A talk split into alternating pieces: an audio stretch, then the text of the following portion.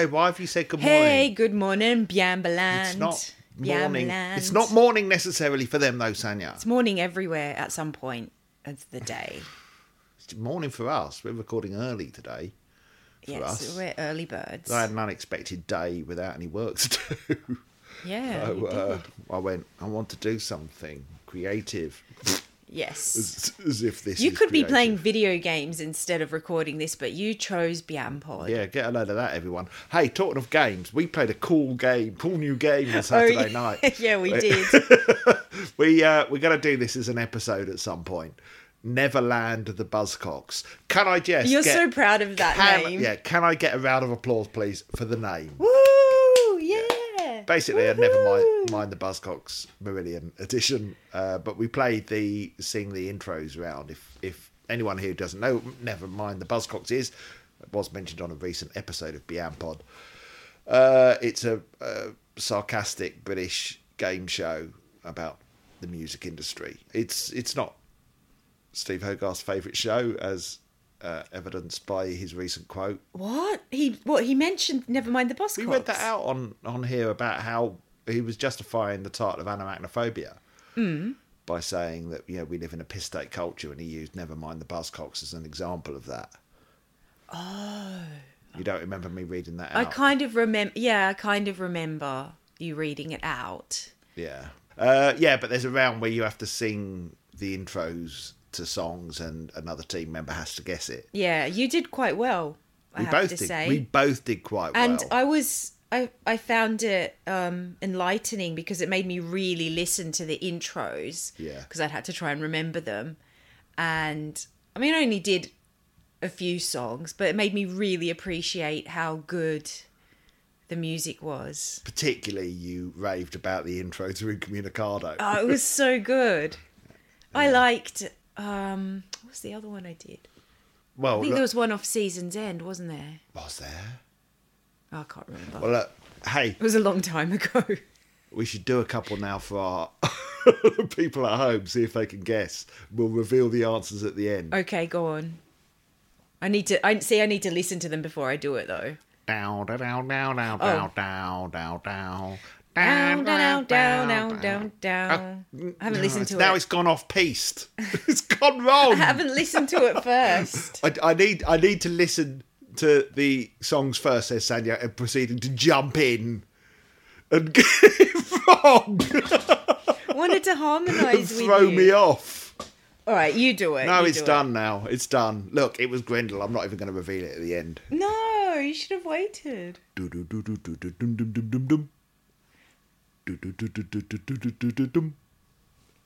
Come on, I well, no, I know it. they know it. Yeah, They of course they, all know it. It's not going to bother revealing that one. Yeah, so anyway, we're going to do an episode at some point in the future called Neverland the Buzzcocks. And I'm just repeating that again because, man, that's a clever title. Whoever came up with that is a genius. It is a good title. It is a good title. Uh, so here we are, still in the Anorak era for now, uh, with our one of our infamous post bag episodes. I think we're going to get through it all in one ep, given that we clearly scared off. Yeah, you scared everyone off. Yeah.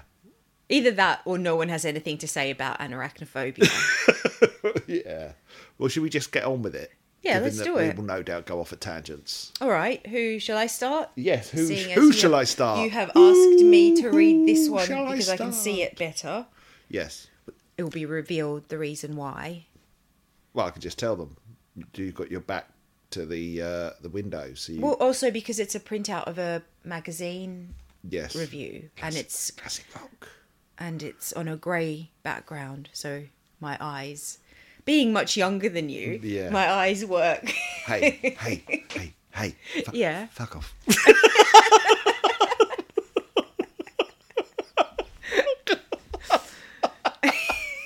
All love right, you, so love you. I can't even say that in jest to you. this That's- first. She didn't even hear me saying I love you. It's just. Oh, no, I didn't me. actually. Wow. Aw, aw, that's Fine. sweet. It's Good to right. know after that first comment. Yeah, you laugh at that and then just just move on. Don't hear the nice stuff anymore. No. Nah. All right. First, our first letter this week is from Mark. One of many who've written in this week, by the way. Many marks. Many marks without surnames. Oh, mystery marks. All that could just be the same Mark who keeps writing in. Oh, Mark wrote in, didn't he? Yeah, but he But he's Dimples. he calls himself something else. Yeah, Yes. dimples. Let's call this the mark of distinction. Mark of Distinction says Flicking through an old copy of classic rock, I found this review of the Anorak show at the Astoria and thought it might be of interest. It's quite negative, but I was at the show and I'm afraid to say that I had similar thoughts. It's probably the least satisfying Marillion gig I've ever seen. Wow, Okay. I, I imagine I was at it. I don't really remember. I only remember one show on that tour that was one of the. Where's the Astoria? Oh, it's not there anymore. They've, they've knocked it down. Used to be Tottenham Court Road. Oh, right. Gone. Oh. Yeah, they played there quite a bit. All right, so let's read this review. Set list. This Well, oh no, have a look at the date on the review. September the 10th, 2001. Oh, so the night before H uh, went and uh, went to Donald Campbell's funeral. You know, Donald Campbell, It was on, Bluebird. on September the 11th. yeah, Yeah, I think you have mentioned that.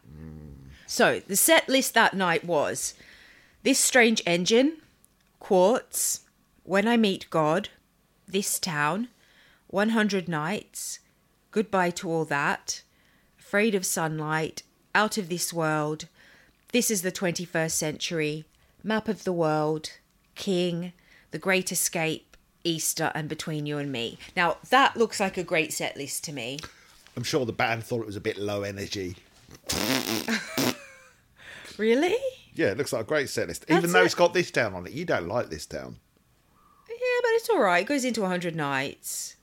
Um, no, it's got it's got got great songs on there. You don't like King. I'm trying to- hang on. You don't I'm like Map of the World. You don't like This is the 21st Century. Hang on a minute. You don't like I- Out of This World. I didn't say I didn't like Map of the World.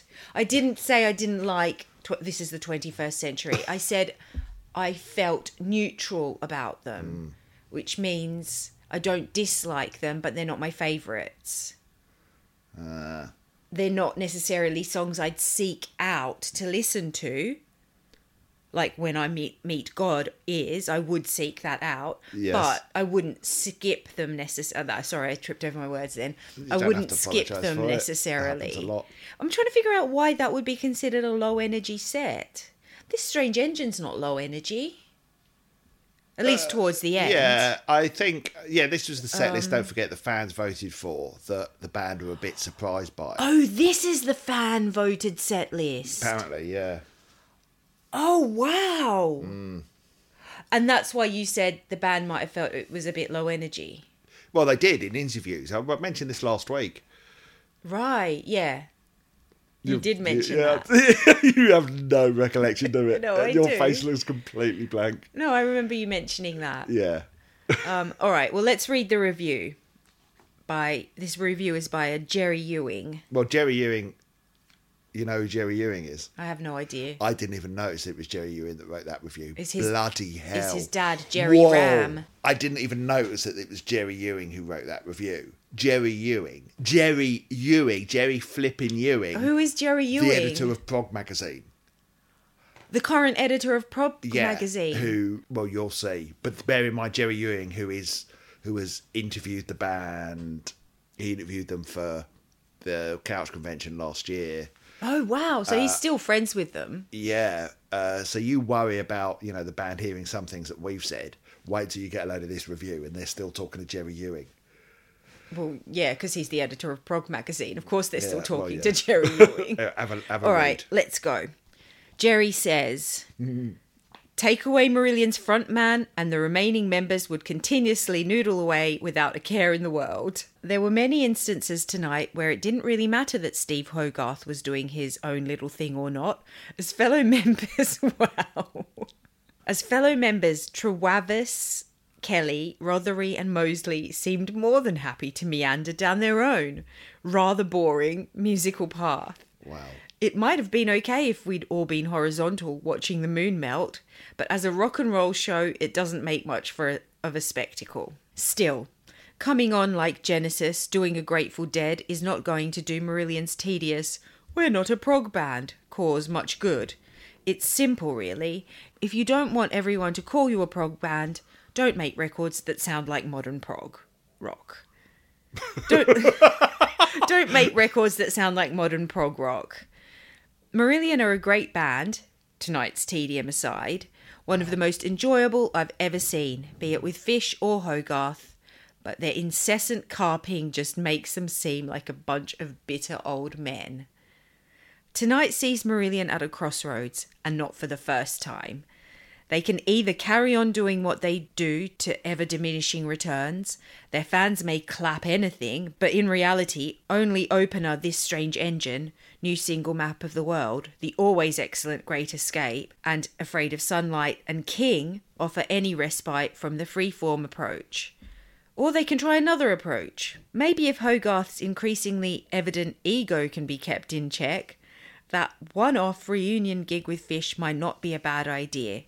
Securing some kind of short slash long term financial stability and career longevity for both parties.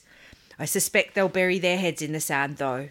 The result? How about a pub gig at the Monarch in Camden in three years' time? See you down the front, probably. Jerry Wow. Ewing. Wow. That's uh, Ouch. ouch. You did say that the band just came back and said, well, we wouldn't have picked this set list. It was too low energy. Yeah, but it's about more than that. He's you know he's also talking about the ego of the lead singer, isn't he? And how they sound like bitter old men. What, And what do you think that was? incessant, Hang on, hang wait. wait a minute, incessant carping. All right. Could you explain those phrases to me? I I don't understand what out of those songs on that set It's not- hang on, whoa, whoa, whoa, sound- made whoa, them sound whoa. like bitter old men. No, it's not about the songs. It's about what they've been saying in the press up till then.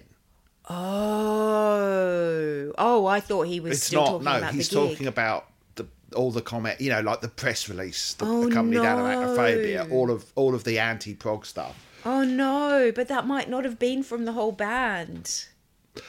Well, I what do does have incessant carping refer to? It's moaning.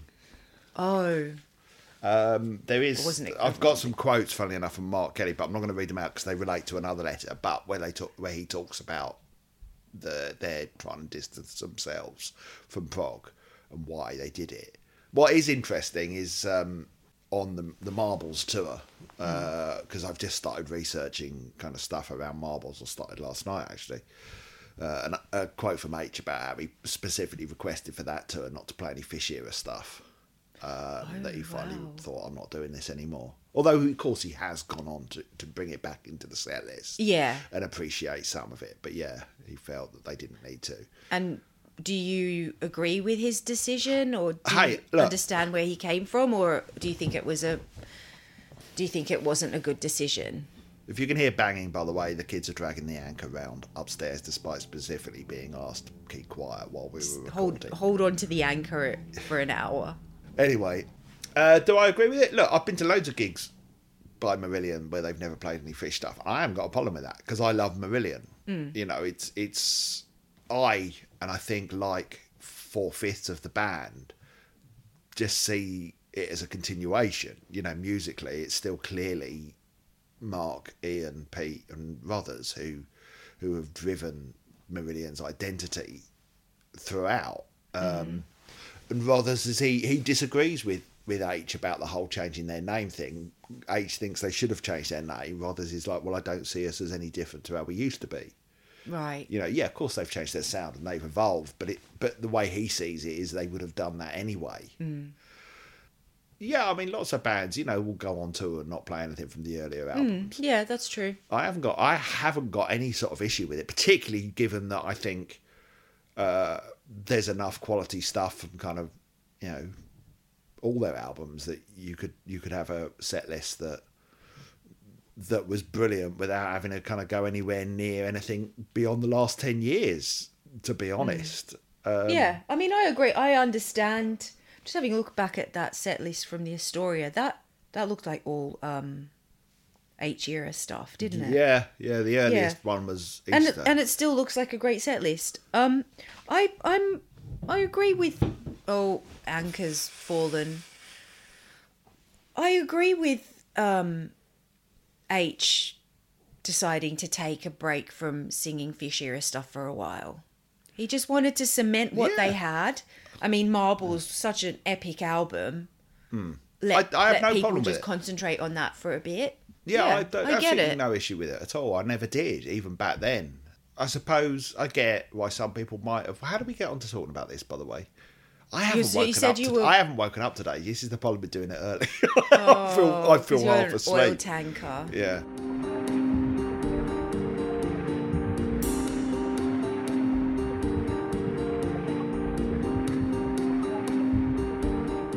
Hey everyone, uh, sorry, we just had a little break of uh, about an hour because of the the anchor dragging. So Jerry Ewing, who I just thought was, you know, a one hundred percent Mr. Supporter of, of Marillion, Not on that day, he yeah. wasn't. And I don't blame him because, you know, this is why they needed Lucy Jordache to kind of come in and take control of Smooth things over with the press. Yeah. All right, let's move on to the next letter, which is from Brad.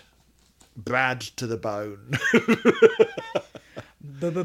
Brad. Brad to the bone. Brad to the bone. Brad says, I was not around as a fan for the crowdfunding of Anorak, but it was the current release at the time I first got into the band. At that point, Season's End was my only reference point for Marillion's music. This was pretty different and seemed like an effort to be more in line with modern trends. On one hand, I appreciated the similarities to bands like U2 and Radiohead, but those weren't the kinds of bands I was really into at the time. I like them both now. So I wasn't really sure what to make of Marillion at that point. But I stuck with the band, and it was really after Marbles came out that Anorak started to click with me. I still wouldn't call it a favourite. I prefer both Radiation and Dot .com actually, but it is a strong overall effort.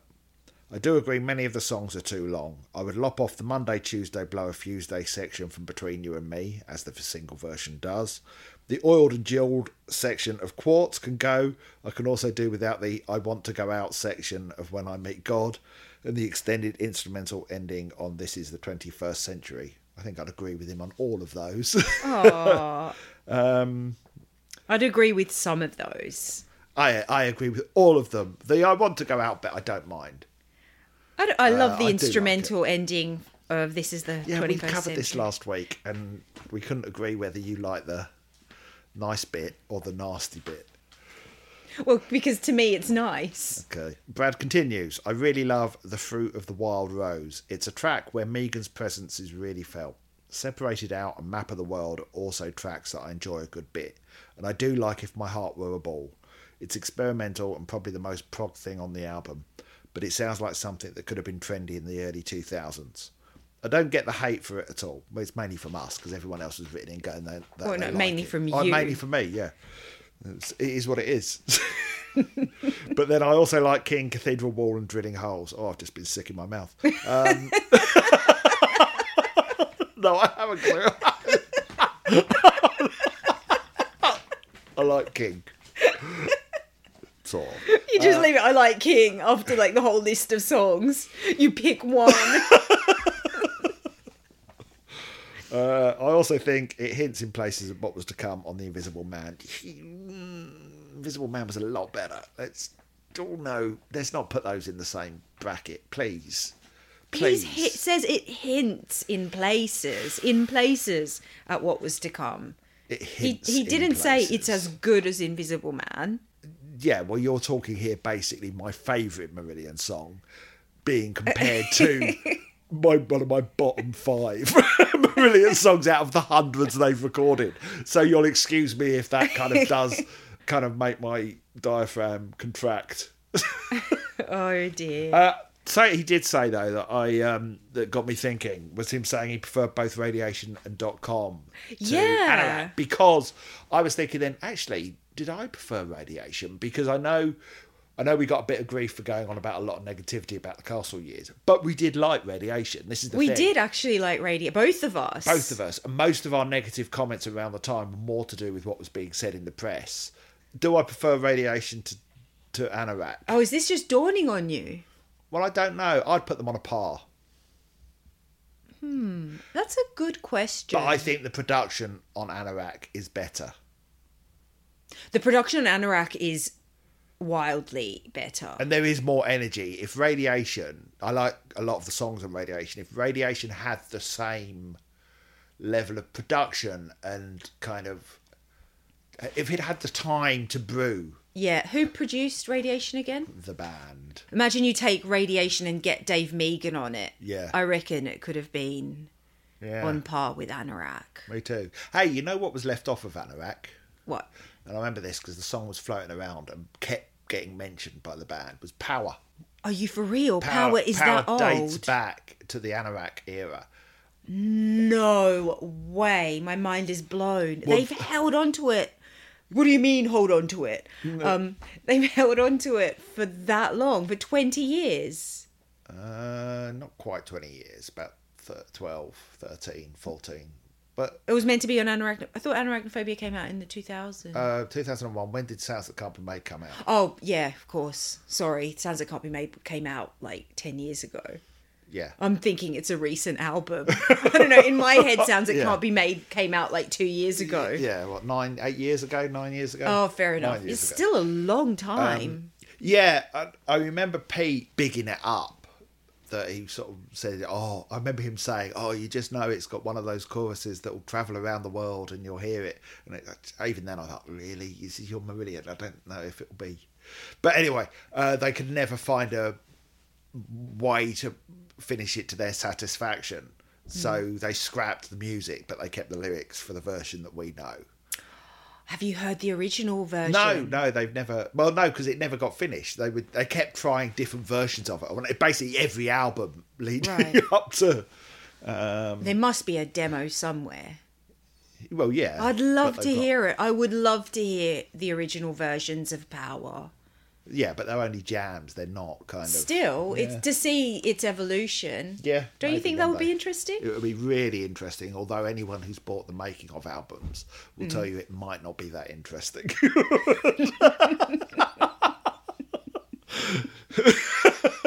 you know, those those making of albums, they might as well be kind of they might as well self destruct after the first listen for Oh, no. because no one listens to them a second time. What's on them? Are they are they jams or Yeah, snippets of jams. You don't even really get. You normally get a full demo version of the album, but Hmm. they, they, it, it by that point it more or less sounds like the album anyway, just not as produced. right?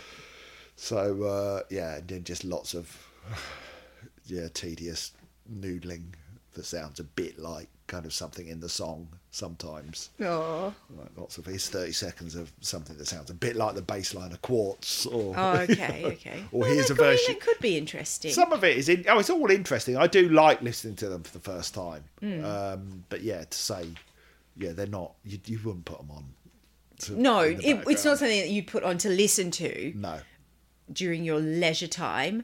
It's more something that you listen to out of curiosity. Yes, but they were another way that Marillion managed to um, find new revenue streams. He says politely. That's a good idea. It is a good idea. Great idea. So next letter is from our friend Oh, Dimples. I've got a blank page. Oh well, the next blank page is from our friend Dimples.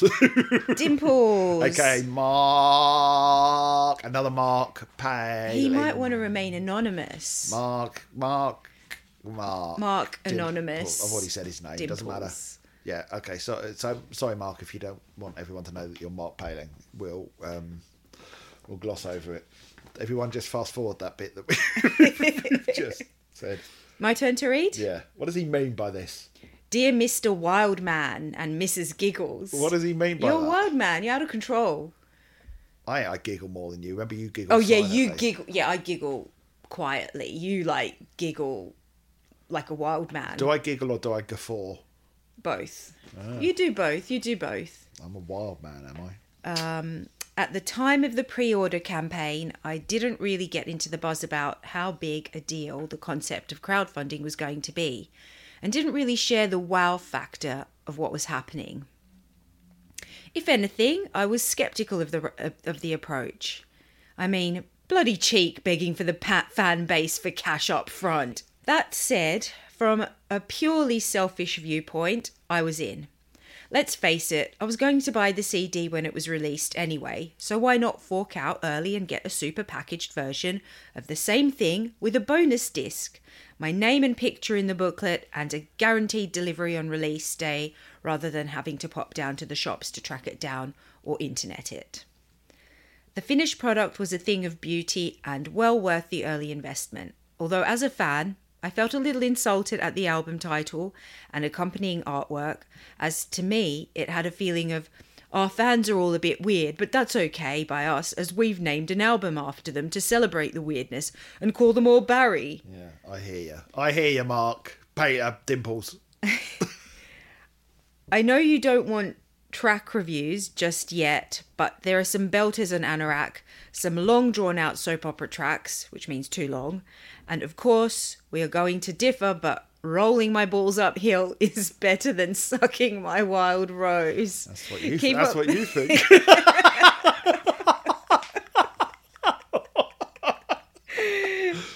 Oh, keep up the good work brings a smile to to my face on Mondays and breaks up long car journeys. Dimples. Love you, Dimples. Love you, Dimples. Yeah. Uh, there we go. It's there's, there's the fan thing again. He's got a point. Yeah.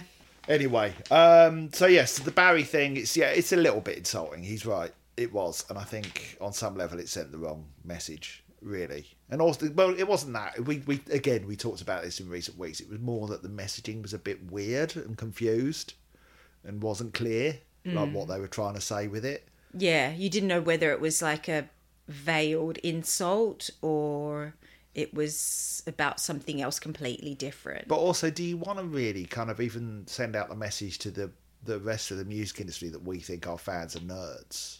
You know, even if you're saying being a nerd's good. yeah, you don't have to be afraid of nerds, but Yeah. Is that really what you want to say? Because it's not really. they didn't think it through, did they? No, not in the slightest. Not yeah, the they needed like a PR expert looking after them. Also, as well, this is why. Sorry to bang on about this because I talked about it a bit a few weeks ago. I never really saw Marillion fans get a bad rap in the music industry press or the music press. I never saw Marillion fans get a bad rap in the music press. The band often did, but I didn't ever really see people kind of slagging off Marillion's fans. Do fans So- of anyone else get a bad rap? Just Well, out of curiosity. Certainly, sometimes sort of, sort of sci-fi fans do. Yeah. Do they? Well, yeah. Why? Uh, well, it's not really what I'm talking about. Oh, okay. but- yeah, it's not really. Yeah. Well, no, because I'm just thinking Well, yeah, I don't okay. know of any fans that yeah, get a uh, bad uh, rap. All virgins, uh, you know. Oh, I see. That's So- what you meant. I thought I was thinking more like, oh, they're all like um have fist fights. You know, actually, yeah, like football fans sometimes. Yes, okay. They all like have fights and stuff. But we're getting off subject. Of, uh, what I'm trying to say is, I think it was the band's perception was skewed. Right. And the thing that I talked about the other week that you know I wouldn't be surprised, frankly, if you know the band did use the term anoraks in a disparaging way, because it felt like it came out, out of nowhere. The anarachnophobia thing. You know, I mm. know Marillion fans are passionate, but it just felt like it was like, oh, okay, none of us have been saying this. I haven't seen it anywhere. Mm. Why are you calling us it? it was yeah. like oh, I see. that's why I suppose. Yeah, I wondered. This seems to have come from within the band. This idea. and then that's not that doesn't leave a nice taste in your mouth. No, it doesn't, frankly. Um, because I never saw oh yeah, that's an an- awkward misstep, isn't it? I never saw myself as like an anorak, being a Marillion fan. Yeah.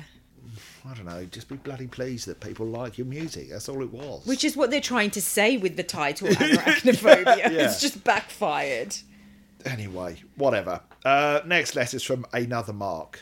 No name. And no are you going to give this Mark a nickname so that we know which Mark he is? Mark of Death Oh, for Halloween? that's not nice. The Mark of Death for Halloween. and rebirth for de- rebirth follows Mark death. of Rebirth. I think that's a thing. Mark of Death says, Thoughts on Anorak. It's an odd album for me and one that for a while I had a bit of a problem with, but whenever I listen to it, I always find plenty to enjoy. The main feeling is that Marillion finally seem to have some wind back in their sails. The pre order and the return of Dave Meegan a big step in the right direction. Some of the songs are too long, Quartz, and this, this is the 21st century of prime examples. Marillion has a groove but doesn't know when to stop. The other side of the coin is When I Meet God and Fruit of the Wild Rose are both products of jams but work wonderfully well with some beautiful music and are two of the band's best unheralded songs. Between You and Me is fun and separated out as a rocker that seems convincing, which is not always the case. Marillion tries to rock out. We said that. Map of the World is average but inoffensive, but If My Heart Were, the were a Ball is just the noise, and it's a shame that the album ends with it, which I completely agree. Thank you finally for someone agreeing with me about If My Heart Were a Ball. My main problem was not the music, but how the band were trying to distance themselves from their past, saying how they were not a prog band and comparing themselves to acts like the Doves and Massive Attack. I wanted Marillion to be Marillion and to be proud of that and their work. So yeah, once again, there we go. I wasn't alone. It mm. was uh, they they had bad PR. They were crap at PR until Lucy came along. Well, they didn't have anyone looking after PR, did they? No, clearly Castle weren't handling their them. Just don't let musicians take control of their own messaging. that's the that's the lesson. Do not let the lead singer just off off the, the leash completely. Unedited. Yeah, unedited, unfiltered. Yeah. Also try and kind of work out what might be the best way of uh, of, of selling the band. Probably not by alienating the existing fan base and upsetting them all bad, just bad PR. So next letter. Uh, well, oh no, wait, quotes. I did have quotes. Yes, you've seen them there. I have. Um, yeah. So yeah, the the whole distancing from from the past. This was an interview with Mark Kelly from 2013, where he talks about that whole prog label thing. Um, and how he sort of says things of because this they they won I think best band or best act at the Prog Awards given to them by Jerry Ewing, the uh, editor of Prog. Uh, wow. Okay, so he again. didn't like the live show, but well, this was years later. This were... was 12 years after that. Oh, I see. Oh, I'm sorry. I thought the quote was from that time, even though the date on the quote clearly says 2013. Yes. Just thought I'd get the dig in before you did. So, um, yeah, so Mark said things have sort of changed over the last few years. The fact that there is a Prog Awards for a start. This is the second year they've done it now, and I think Jerry Ewing, with his idea of having a prog magazine, was a stroke of genius because you know it sells well. There's a lot of people out there who for years have been listening to progressive music, whether it's the old stuff or more modern stuff, and there's been no outlet or recognition of the fact that people do listen to this music. Doesn't help when some of your favourite bands start saying this music. know, it's uh, embarrassing. But anyway, um, I don't know what's happened over the last few years, but gradually prog's not such a dirty word anymore. People are happy to come out and say, I'm a prog fan. Even pop musicians or indie musicians or whatever will come out and say, oh yeah, I like Genesis or Pink Floyd or whoever. There's no stigma attached to it anymore, which is great. I don't think there was ever a stigma attached to liking Pink Floyd. No, but prog generally was. Um, so then he's also asked, there was a time, wasn't there, when the band were a bit wary of the prog label. And Mark says only because of what it stood for, really, which was, you know, dinosaurs and stuck in the past and all the rest of it, but we didn't see ourselves like that. What's weird, I suppose, is the association with demons and wizards and fantasy and fiction. I think part of the blame for that has to lie with some of the very early prog bands, the innovators like King Crimson.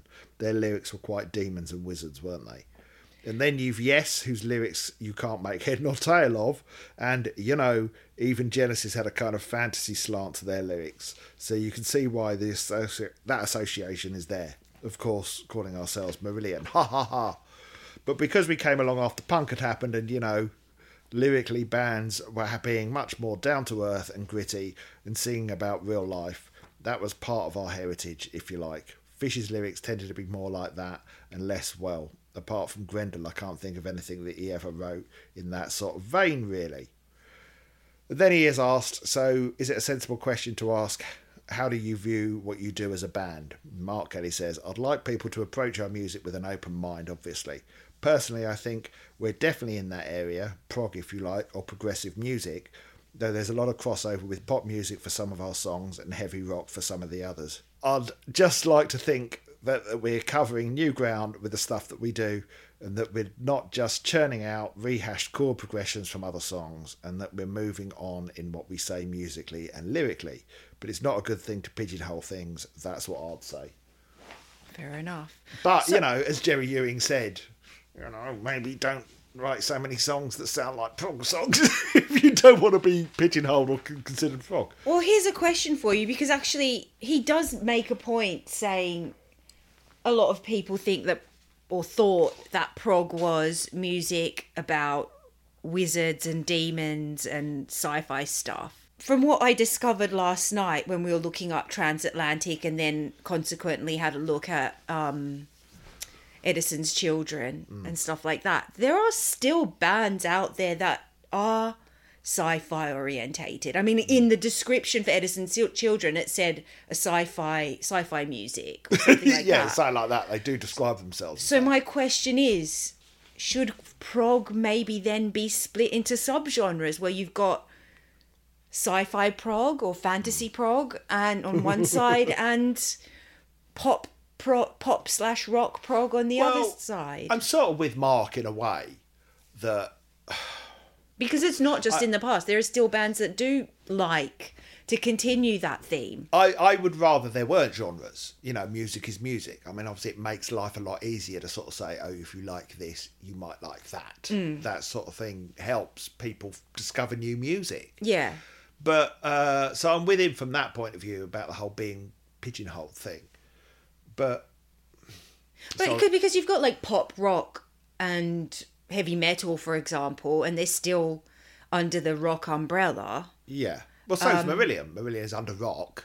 Yeah, but they're put under the prog umbrella, which then they're saying, but we're not, we're a different kind of prog. Yes, they're they're Marillion are very different in my mind to something someone like Transatlantic or or Yes Mm. as an example. Yeah, and yet they're still put in the same category. Uh, or- so maybe that's all that they were sort Well, of no, trying it, that to. wasn't what wasn't how it was coming across. I mean, I even found a quote last night from H around the time of Marbles, where he's saying people shouldn't be judged for the music they made twenty years ago. Uh, Mm. So and yet, and yet, that was the issue. I think yeah, for but me the and a lot fish of other fans. wasn't like like Mark said in that quote. They had Grendel, but the rest of the songs were kind of very real world. And this is the problem with their messaging. It seems like H thinks that's what they used to do, whereas he knows oh, full Oh, so well. what? He doesn't even know No, that. he does. He knows full Oh, well okay. They didn't write songs like that. They hmm. wrote, you know, Grendel one at most. Hmm. Great song still. Great song. I'm not knocking it. And also, I also want to but- say there's nothing wrong with sci-fi slash fantasy prog because that is there because people want to listen to Yeah, it. Yeah, look, and I, I've got. We'll talk about transatlantic next week. That's what next week's episode is about. Sorry, I really need to yawn.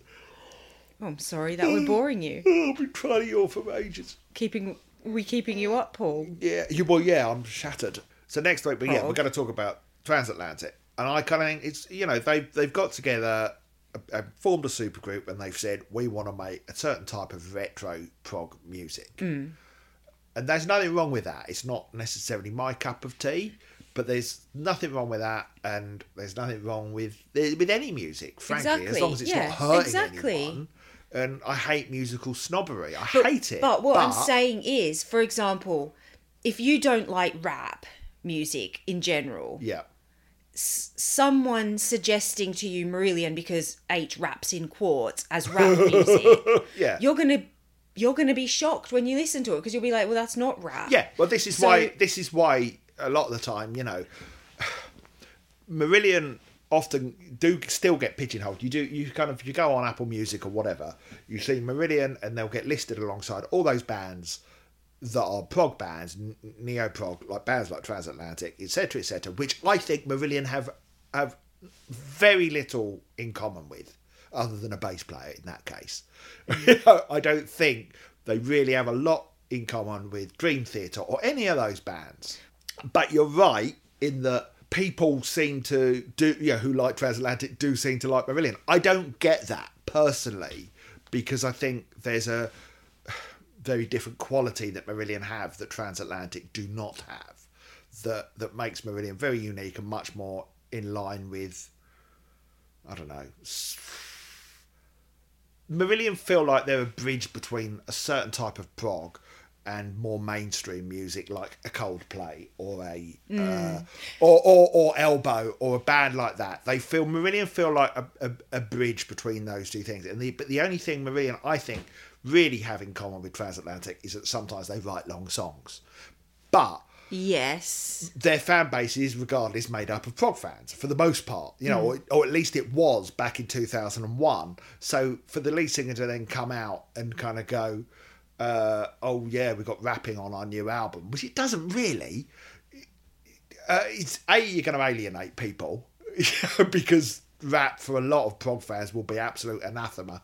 Another good prog band shame they're not around anymore uh, will be anathema to most prog fans it is. And then on top of that uh, it, it's just not bloody true you know because they don't know how to do rapping yeah, H doesn't got didn't have a bloody clue how to do how to rap. So to say hmm. there's a rap on it is just like wrong. And as Jerry Ewing said in that that review, if you don't want to be called prog, don't write songs called like you know, if my heart were a ball, it would roll uphill. That's ten minutes long. Hmm. Yeah, yeah, Yeah. and they were running scared of it. So don't you know? But they, But I get it. I get it now. What that he's sort of specified that a lot of people viewed prog as sci-fi slash fantasy. Even Yeah, though I doubt wrong. the fans would have because they know what prog is if they're already fans. And also, like another interesting point that that long day I had at, at the computer a couple of weeks ago, where I listened to, I put on uh, I can't remember what album we were listening to, if it was Dot .com or Anoraknophobia. And then afterwards, Spotify started shuffling through, if you like this, you may like. So Yeah. it, it had been on Marillion, and then it started shuffling, and it started with, um, I think, Season's End or something. No, Easter. And the songs that it, and the, the, the artists and bands that were linked to Marillion were, I think they did fit with Marillion's theme. well, this is the thing. Talking of anathema, there are certain bands that that are classed as prog that I think fit far better with Marillion than than the likes of Transatlantic.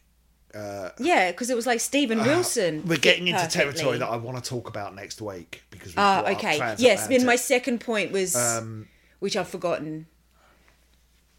It was something probably to do with transatlantic. Yeah. Yes, it was actually, and I don't know whether to say it this week or next We'll week. just but say, it say it now quickly, Okay. and then but then let's we need to shut this down because the whole of next week's episode is gonna be transatlantic. Why, you, you know, why we respond more to Marillion than than to the music of Transatlantic, while Well, also trying might- to be this might- respectful of Transatlantic. Yes, and also uh, you know explore that sort of prog. but this might um, give our listeners who aren't familiar with transatlantic a little heads up before next week as well. Last night we were listening to a few songs from the separate members of Transatlantic's hmm. original bands. Yeah. And they're very different to Transatlantic. You and say their that. music Well, is hmm. we well, were, what list- we we were listening to, to- singles. Yeah. Oh, I see. As opposed, you know, and even Transatlantic Okay, okay. always have shorter songs. We weren't necessarily listening to what is representative of Neal But Morse or the- Dream Theater or Flower Kings. Transatlantic feels like kind of going all out to be as sort of retro prog as possible. Yes. and the kind of it sounds like the kind of prog that I think journalists and people who are uninformed thought Marillion sounded like, yes. uh, but but with more and that's why and, and that's why I was like, well, maybe it would have been better back in the day to have a subgenre of like but then it becomes yeah. I you know, it becomes convoluted everything and gets broken down into subgenres eventually. You know, how many different genres of dance music are there? You know, there's loads of different genres of jazz. Uh, and I think Marillion, over the last few years anyway, have, have managed to, by embracing who they are, have managed to kind of push through uh, a lot of that sort of negativity that, that they've experienced in the past. And then you have people like Steven Wilson, who proudly has always sort of called himself prog mm. and you know gets top 10 albums and the like and so and muse they're quite quite blatantly kind of influenced by the sort of prog sort of bombasticness and Yeah. and you know OTT-ness of the, the sort of Emerson Lake and Palmers and the like of the past so yeah prog has become re- rehabilitated to a certain degree but, but I think what's a shame is that Marillion was so running scared of it. Mm. Because I think they mistakenly thought that was costing them record sales, mm-hmm. where, which is insane when you think about it with hindsight, because their entire career was based upon being a prog band. Mm. So to then think that suddenly that prog was costing them sales, admittedly, it might have been costing them having number one singles, but what they ended up doing, unfortunately, by sort of running away from it and turning their back on it, was sort of upsetting the people that have been their foundation. Mm. You know, so and and frankly, it came across like like I feel like we're, we're getting stuck record here. Yeah, but you know, to people like myself and Jerry Ewing in that that review, it came across like their lead singer thought he was better than Prog. That's what it felt like, like he was better than it all. Uh, and then calling an album Anoraknophobia didn't bloody help, did it?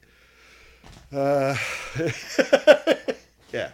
Let's move on. Let's move on. Next letter is from our good friend Regis, the wicked pisser. Wicked pisser. Observation of the audio on the podcast. Oh dear, here we go. I'm not sure how you mic this, but Sanya always seems at a lower level than Paul.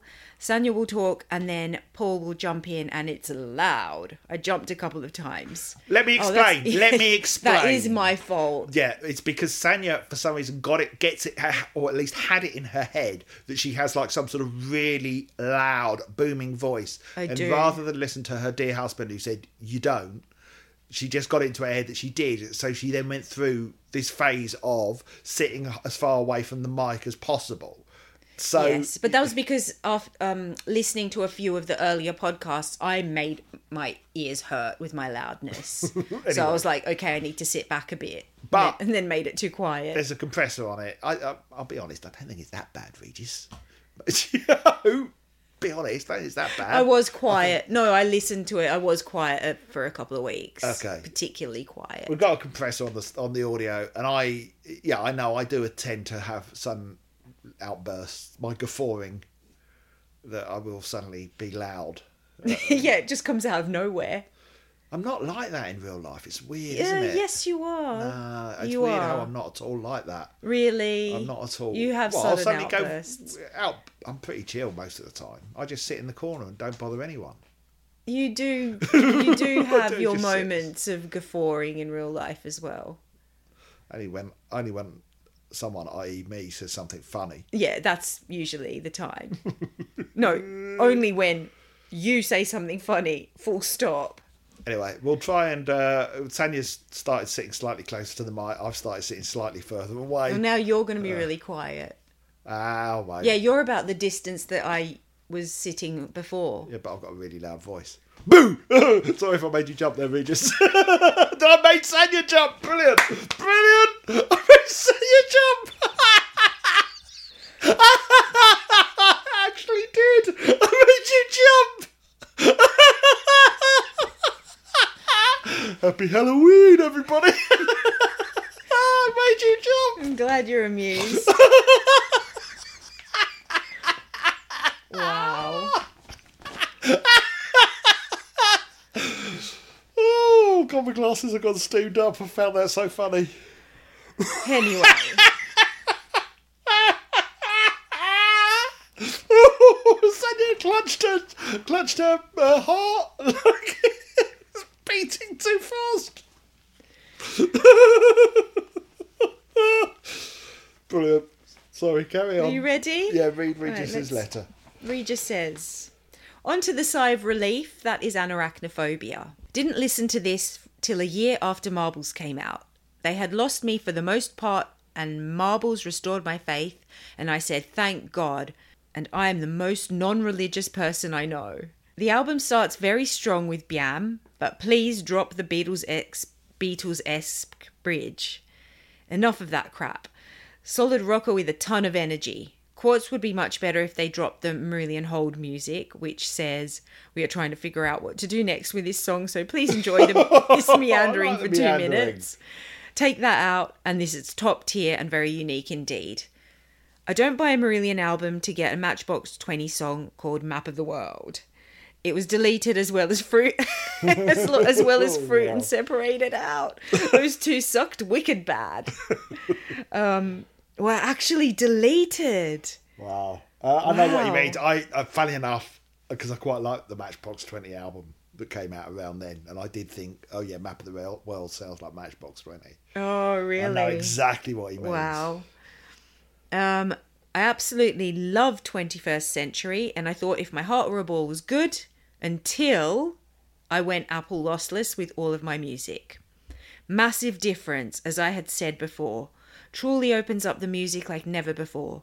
The song becomes more coherent and is excellent, but needs to end at about 5 minutes 10, which is like what, halfway through. Yes, that's fine. This song is where they do their take on grunge. Grog? Prunge? Yeah, what would you say? Prunge. Prunge. Yeah, Prunge. well, like Regis said. I give the album 3.5 stars out of 5 due to two steamers and a Matchbox 20 song that is in the same camp as Beautiful and a host of other H era songs. Songs are too long and some could be trimmed back by a minute or two. Great album cover, and I am so tired of everyone being offended by everything. And the remix is great. Cheers from New Hampshire, Regis. P.S. I will make a bet with you. This will be their last original album. They will do shows, but no more from scratch albums. If I'm wrong, I will donate 100 US dollars, that's 10 quid Canadian, to your podcast. And if I am right, you send me a t shirt size XL. I'm still sending you a package with gifts. Oh, what? No way. But I'm waiting on one item which is taking a long time. Script is a high res lossless, and you have never heard fish sound like this. You are missing out. Well, I'm excited about the gifts. Uh, I'll, I'll take that bet. I'm betting on at least one more album. I'm betting on at least one more album. They, just- they, they yeah. can't make it their last without announcing that it's their last, surely. Because so many people would be disappointed. also, doing a last album, there's a bit of marketing to be had around. Yes, Fish, you know, as they have this time with the it's the twentieth. Yeah, and Fish, you know, he he uh, he spent like ten years saying that Welsh Weltschmerz was going to be his last album. he like didn't shut up about it forever. And it was. And it was. Yes. Well, we don't know. We'll see. But We also know that they have got music on the shelf that was left over from this album that isn't finished yet. Mm. And I don't think they'll waste that. I think they'll, you know, I think they'll they'll work on it and we'll get at least one more album. yeah, I think it was music that didn't fit on this one that might be, well, if if we believe what's being said, might be a bit more sort of atmospheric and moody ooh, than, nice. than what we've got on this one, which is by all accounts upbeat, which implies maybe this is their last throw of the dice, last hurrah, and go out on a moody atmospheric album. Mm. That's what I'm betting. Okay, all right then. We'll. I guess we'll find out. We'll find out in about twelve years when the next one comes out. Hang on to your seats, everyone. Oh, it's my turn, isn't it? Your turn. This one's from our good friend Pete Pajamas, PJ. Yay! PJ and Duncan. The main thing I remember about Anorak was when they sent out the e-web about releasing Map of the World as a single, and I just couldn't believe that was the choice. Oh, I was so irritated by the whole affair that I felt compelled to shoot the band an email telling them that while it was a solid pop song, Between You and Me had a far more contemporary sound. And if they really wanted to stick with Map of the World, they should at least make it a double A side with Between You and Me. So I'm taking at least partial credit stroke blame for that. Shame it made no difference whatsoever to the fate of the single. Around that time, I was also into doodling around with some multi-track mixing software called Acid, Acid, that I got free with my shiny new CD burner. So I was happy beyond belief when they stuck all the multi-track file thingies between you and me online, so I could go have a go at making my own stellar remix. I wish they'd Oh, do that again. I'd love to have a go at remixing them. No. Oh yeah. I'd love to hear know you. what I'm doing. What you come up with. Yeah. Says, I probably still have my efforts on a hard drive somewhere. Let's just say it wasn't the start of an exciting new career for me. I think they were charging something like 50 quid a pop to get each of the other multi tracks from the album, enough to put off amateurs like me. A shame, as I'll probably waste endless more hours of my life if I ever got my hands on them. So, the album in general. Thumbs up from me. The cover is different. I quite like different, but I actually prefer the hand doodled Marillion Anorak design that appeared on a few t shirts around the time. I think H did that. It did fix my grumble about changing the band name logo for every album by not bothering to put it on the cover at all. My best guess is that it was an intentional move to at least get unsuspecting people to pick it up from the CD shelves. I really rather like Quartz, though the concept that the vocal delivery was in any way, shape, or form like rap reeked of trying way too hard to be down with the kids. There were some gems of musical moments in there, making it all feel forced. that tiny, I don't know if he meant the two F's on for forced, because that doesn't really make sense, does it? Forced? That tiny pause and deliberate emphasis on forced is just perfect. And the way the melodic keyboards pull everything together after the whack on whacker guitar and shouty but definitely not rap section is pretty spot on to my ears too. When I meet God, I have beef with this song. I don't know whether it's a Dave Meegan thing or a band thing, but it's almost like you could hear them thinking, okay, so out of this world work with sound bites and news clips and all that, so let's do just do exactly the same thing with this one. The same thing comes close to ruining Ocean Cloud. This grates on me a lot to the point where I just skip the song altogether. Wow. Uh, he says to put it in mis- the terms Mr. Biffo can relate to, I'd rather listen to the steamer on repeat than this. Wow. oh, Uh, I, I know Dave Meegan likes to do set the soundbite thing, I love, but I love sound them. bites. I love it. Uh, every time they've done it, I've absolutely Same. appreciated it. I really do.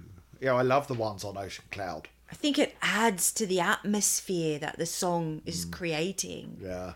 Yeah, sorry, I'm gonna have to disagree with you, Pete. We both are here. It's something that Marillion have done since you know, since Script for Jester's Tear.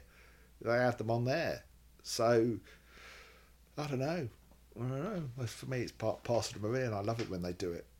Makes Yeah. so it makes the songs feel more important somehow. Oh, yeah, I guess so, yeah. They feel more global. But, you know, it, everyone, each to their own. each their own, even if they're wrong. Uh, so Pete continues. I remember at the time a friend grumbling that 21st Century went on for about five minutes too long and would be far better if edited way shorter. Listening to it now, I think it goes on for about five minutes too long and would be far better if edited way shorter. Hey, he'll come around about the uh, sound bites in about 15 years. Um, damn it, I hate admitting when other people are right. I won't mention if my heart were a ball, probably because we'd get into an argument about it, and then years later I might have to admit you were right. Uh, Pajamas, thank you, Pete. thank you, Pete. I've got nothing to add to that. Our next Ah. email is from Paul Kirkley, James And- T.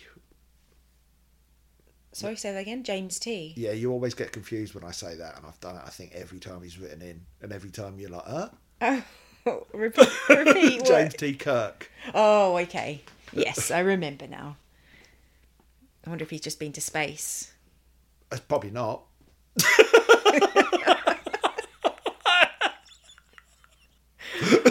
All right. I'd want to see. Sorry, just talking of William Shatner going into space. Mm. Why? Why haven't they released any footage of him floating around? M- Man alive, that would come on. Who doesn't want to see William Shatner floating? Maybe he's blocked it all. I'd love to see William Shatner floating around. That's that's one of my that's bucket list. well, good luck. He's 90. I don't think he's going to be doing it again. Well, why haven't they released it? They must have had cameras in there. It might be he didn't want it to be released. I uh, even bigger bucket list would be to float around with William Shatner. Oh, yeah. Imagine bumping into him while floating. That would be really cool. Do you think he threw up on himself or something? Oh, Oh, imagine oh, that. And then the going- sick just floats around with you. Yeah, imagine that being in space with William Shatner and he's floating, he's just throwing up while he's floating everywhere. Imagine his sick floating into you while you're floating around. Yeah, Ew. to Anyway, boldly go. when no sick has gone before. when no sick has floated before. Hmm. Anyway, Paul Kirkley says, I really enjoyed the Anoraknophobia episodes, though I felt a slightly weird disconnect from all the talk of Marillion having turned a corner, as this is probably my least favourite album of the H era. Oh, I do agree that it's more consistent than the preceding albums and certainly benefits from Dave Meegan's production, but for me it lacks the peaks I find on pretty much all of their other records, with no individual track here to rival, say, Go or Interior Lulu or House from the much maligned.com. So, just a few brief thoughts. You talked a little about the difference between H and the rest of the band in terms of emotional intelligence, etc. Do you think that they could be the quartz to his clockwork? Is it a diss track about his own band? Wow. Ooh. Well, uh, not. Mark well- Kelly doesn't seem quartz, does he? He seems a. Oh, actually, No, Mark Kent. No, no, no. he's Mark- not clockwork. I reckon What? Rothers is clockwork. Hang on. You need to listen to some more Corona Diaries. Yeah, I probably do. Uh, Rothers just wanders off in the middle of recording sessions and no one yeah, knows Roth- where he's Rothers gone. is clockwork. Yeah. Mark Kelly forgets songs that he's played like hundreds of times Yeah, before. He's my spirit animal. I don't. I, I don't know. Initially, when I read that letter earlier, I know you said to me, "Don't read the letter," but the letters because you wanted to be surprised. But I did read them. Ha, ha, psych. But I'm glad I did because at first my reaction was, "Yeah, that could be something in that." And then I start to think about the other band members, and But hang on, what about from an emotional perspective? Because like H is clockwork emotionally. He's very sensitive. He hmm. ha- he's multi-layered and with his awareness if of it's his about emotions. emotions, then yeah. If this, if we're talking about the song from an emotional perspective, possibly. I mean, I don't want to speculate. I reckon Rothers is clockwork as well, but he just hides it. It comes out through his music Hmm. rather than through his words. His heart is connected to his guitar strings. We could be completely wrong. We could be wrong. Absolutely. We don't know him.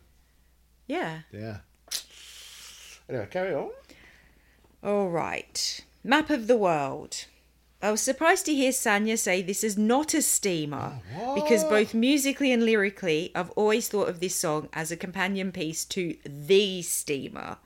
If anything, I think it might even be steamier. Okay, why do so many people hate Map of the World? I, I don't. Okay, I mean, it's not the best song. but for me, I'd sort of rank it in the same ballpark as, you know, Made Again and After Me. It's that kind of pop. No. And Sugar Mice, it's of that ilk. No, it's not, not, as that good, as any of those, I admit. It's just a pop song, whereas the Steamer is just. I don't even know what that is. That's true. Um, the steam is in a category Yeah, of its own. you know, with Cathedral Wall and ugh, other songs like that. Yeah, I don't know. I don't know, but okay. I mean, I d- yeah, I don't dislike Map of the World. I don't love it, No, but I, know don't that. dislike it. I know that. This is the 21st century. Sorry, small rant incoming. This is a pretty tune, but boy, do the lyrics wind me up. Because the natural world is so incredible and so beautiful, and the more you understand the science of it, the more beautiful and astonishing it becomes. I can't believe H uses the word demystify in a pejorative sense, as if discovering how the universe actually works is somehow a bad thing. Would we would he rather we were all living in ditches believing primitive superstitious nonsense about gods and monsters? the universe is incredible and beautiful and surprising. Did you know that each of us contain at least a billion atoms, each from Shakespeare and Beethoven and everyone else that ever lived? Or that we are all made entirely anew every few years, so that physically each of us is an entirely different collection of matter to the us that existed 10 years ago. All of this is incredible, and you don't need some new age dream catcher Paulo Coelho spiritual mumbo jumbo to appreciate it. For me, that diminishes it. There is beauty in truth, in knowledge, and in facts, now more than ever. Also, I don't know how Dame Sarah Gilbert or Professor Kate Ewer or any of the female vaccine scientists who have literally just saved the world would feel about H's assertion that facts and logic are masculine and floaty and eat, pray, love, hippy trippy nonsense is feminine. By contrast, let me offer you one of my all time favourite lyrics from Conor Oberst, aka Bright Eyes. She said, Stars that are clear have been dead for years, but the idea just lives on poetic and scientifically accurate. But anyway, as I say, nice tune. Good luck with transatlantic. Good luck with transatlantic, Sanya. Something tells me you'll need it. Yes. Uh, I always saw the song about as about love, really, and falling in love, not necessarily literally about everything. The idea that love gets diminished when it's explained in a scientific way. Funny enough, I was reading about it in a magazine last month. Love and emotions and stuff like that. Yeah. I think it's a song about embracing the mad nature of falling in love and how it's unpredictable and weird and wild and can't be explained and Yeah, and when you sort of go, oh, well, that's just your hormones. Uh, you've got a lot of oxytocin raging within you and makes you feel connected to someone else. yeah um and it's always It's true. yeah and it's the line about the reproduction you, you know you can sort of break it down on why do men cheat more because you know the, the nature says that they need to spread their seed as widely as, Yes. as possible that gets trotted out quite often Yeah. but actually now talking about it like that that it's a song about love and it's it's love being a mysterious unquantifiable thing I, I see now parallels between you and me and quartz the lyrics in those as well and this is the 21st century What do you mean? well between you and me is a song kind of about you know who, who oh, can say what it means what this goes chemistry on between, between us. Yeah. Yes. Yeah, I get it. I mean, I also agree with what Paul said about the magic in nature being oh yeah demystified. fantastic. The beauty in it. Sorry not the magic. Um but it is magical as well at the same time when you kind of think oh how our brains work. And even i guess even looking at love through that perspective sort of going wow these hormones that start flooding our brains that make us feel connected and in love with someone else that's pretty cool. But but it is it, there is something magical about it isn't it? How you can meet one person and there isn't a connection there Hmm. and then meet someone else such as when i met you dear and fall in love with them it's Hmm. That's and- and, mysterious. it, and it is mysterious because sometimes it just sort of goes beyond being able to put it into words it's just something you feel Hmm. so why isn't it why don't we just fall in love with everyone if it's if it's a reproductive well some people do Okay, yeah, maybe some people do. You know, why, yeah, I kind of go, why have I only ever fallen in love once in my life? yeah you know, if i it's know if it's anyway, that's all getting a bit deep. And then would it ruin it for you if you had the scientific explanation? Would you prefer to keep it magical? I don't really care. I don't think about it one way or another. I mean, I kind of know the whole. Well, look, yeah, I, I get the whole. Oh, the honeymoon period, isn't that when your body is still flooded with Yeah. chemicals? So the idea being, you know, make sure you get get them pregnant during that time to And keep- stay stay around while the baby's at its most vulnerable. yeah, and then it point. fades. And I can confidently say it's never faded for me, you know, and I, I I'm confident Touch it, wood. it never will. Touch wood, yeah. So I don't even adhere to that, and and I, yeah, I don't mind going there with this. I'm gonna I'm gonna say this, like, I, and I've told you this story about when, because when you know doing my counselling training at the time, I had to go and see my uh, uh, my therapist and breaking down one time, not long after I'd met you, breaking down in front of her and kind of going, I didn't think love was real, um, and and the the feeling so overwhelmed by that after years of sort of thinking it was the scientific thing and you know it was that, that love was something that we told ourselves. That was a fairy tale that we we a lie that we told ourselves that it you know I didn't think it was real. And then to actually experience it relatively late in my life it was overwhelming. And yeah god I broke down in front of her and she just sort of nodded at me and kind of went yeah it is. It's real. And I just and feeling that I don't want that feeling taken away from me by kind of trying to you know quantify it Yeah. it doesn't matter It is Maybe what that's is. what H is singing about. I think that is what he's singing about, and that's how I've always sort of seen it. So anyway, let me move on, having just bared my soul. Aw. Um, I think it's a lovely story. thank you. Uh, I shall now offset it with some fart noises. God help the world. So Giovanni, dear Robert and Sanya. I've been I've been waiting to read that out. Dear Robert and Oh my god, I know. You've been looking forward to this moment since yesterday. Anything you want to tell me, Sanya? About Robert. Anything you Who's want to tell Robert? me about Robert? Robert.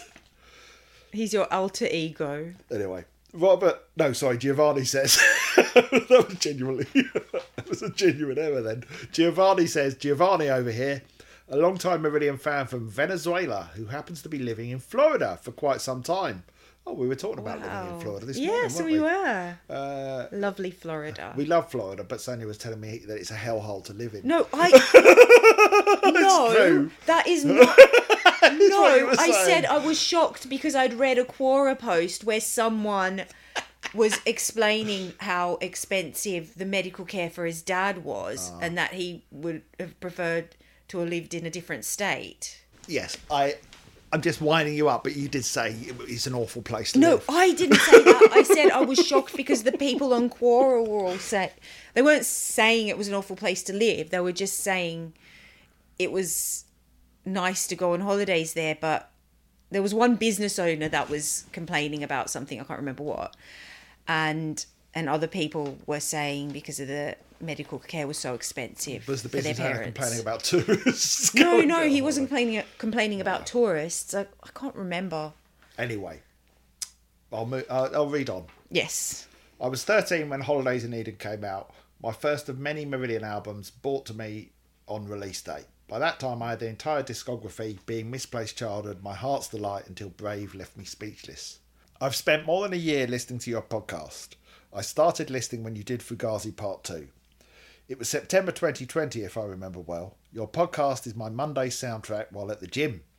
It's common to find me laughing out loud at your comments and joyful interactions with Sanya. That's good. Uh, what to say about Anoraknophobia? When it came out, I simply hated it. Oh, no. I didn't see that coming. Yeah. Um, I lost interest after this strange engine, Radiation marillion.com. I was not really expecting much from any new release by Marillion until I heard the first song on Marbles. Both Between You and Me and Quartz have a special place in my heart. I don't mind the pseudo rap on Quartz, it's an acquired taste. This is another album that seldom leaves my CD shelf. It's not unlistenable, but not a favourite of mine by any means. All the best, Giovanni. And then we got another email from Giovanni who said, and who said, "Sorry, I made a mistake. I don't know why I wrote Robert."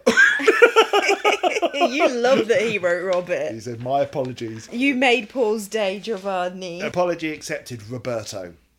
So that's it. I don't know how long that episode will be, given that we stopped recording about five times during it. Yeah, I have no idea either. Uh, it is it's now- taken us most the most part what of the time day. is it now? Quarter to three. Quarter to three. You know, we start recording this at half ten this morning. oh my goodness. We started at half ten. That's how long this episode. That is crazy. I had big plans for today, and Yeah, I'm like, let's record early so then I can get everything else done. Well, do you know the irony? Our special guest, who's coming on next week, Yes. he said to me yesterday, "How long do the podcasts take to record?" And I say, "Well, about as long as they take to listen to." And he went, "Oh right, I thought you like just really edited them down." And I said, "No, no, we don't waffle as much as you think, and we haven't waffled today. However, we have just been continually interrupted." True. So uh, there we go. So yeah, special guest next week. We're going to talk about transatlantic. Yes. And so our special guest is none other than Neal Morse.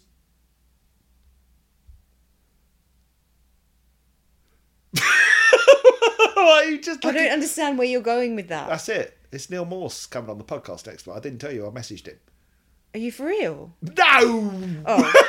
course I'm not. Neal Morse is after everything we've said about transatlantic. Do you think I'd even reach out to Neal Morse? Well, I, I was I surprised. can't believe you take me at face value after all this. well, I didn't at first, and then when you said I messaged him, I thought maybe you had. No, it's just my mate Anthony. You know, No, Pedantony. the pedantony. The Pedantony, who is a big transatlantic and Neal Morse and Spock's Beard fan and Dream Theater fan, probably. I don't know about that one, but probably. So he's here to balance out our views. Yeah, although we have been listening and Yes. both of us have enjoyed it slightly more, slightly more than we thought.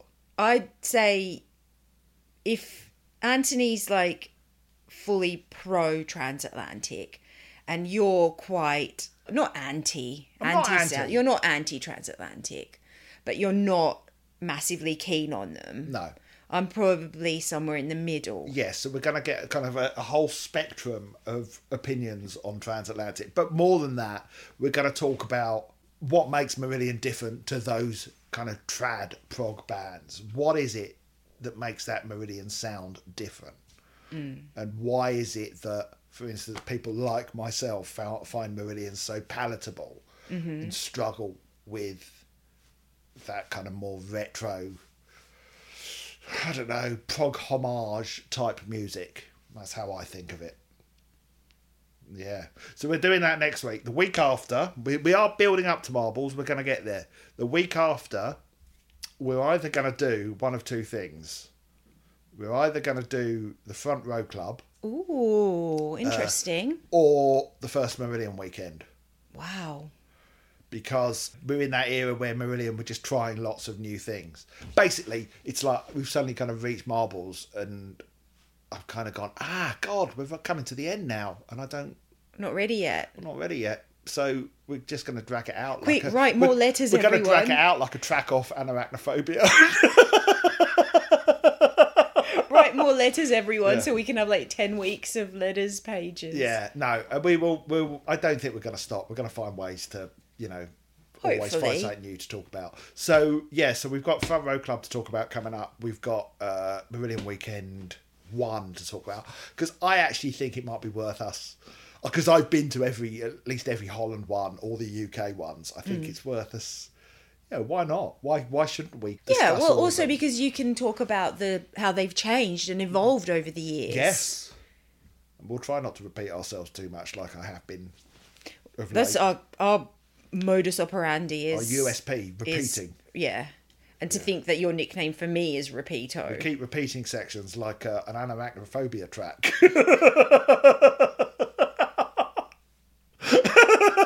We're very prog. now, this now. Robert. Sanger, please. Right, everyone, uh, go subscribe to us. Go leave us a review on Apple Podcasts. Go ta- tell people about us on, I don't know, the Marillion Forum or Marillion and Friends or Marillion the H Years or anywhere on Twitter. Retweet us. All that kind of thing. Drive people our way, however you can. I thought, you, I thought you were about to say drive people mad. Drive people away from us, please. For driving them mad. Uh, drive, but yeah, drive people mad by plugging us relentlessly. That's the best thing. You can also support us on Patreon, www.patreon.com slash Mr. Biffo. We haven't done a bonus episode in a while, but you do get... know. We will do... We would have done one today, but frankly... We ended up we- getting interrupted 5,000 Yeah, times. we, we spent five hours recording this this episode. God's sakes. Wow. This is what we do for you. I could have done anything today. I could have gone for a nice walk. Yeah, right. yeah, right. As if. Uh, anyway, uh, we'll see you all next week. No, you won't. We won't. We'll talk We to won't? you next week. Oh, we'll talk to you. we won't see them. No. That'd be creepy. Imagine if we could see everyone who's listening to us. Well, it would be like being on a stage, I suppose, and you can see people looking at you. That would shit me right up.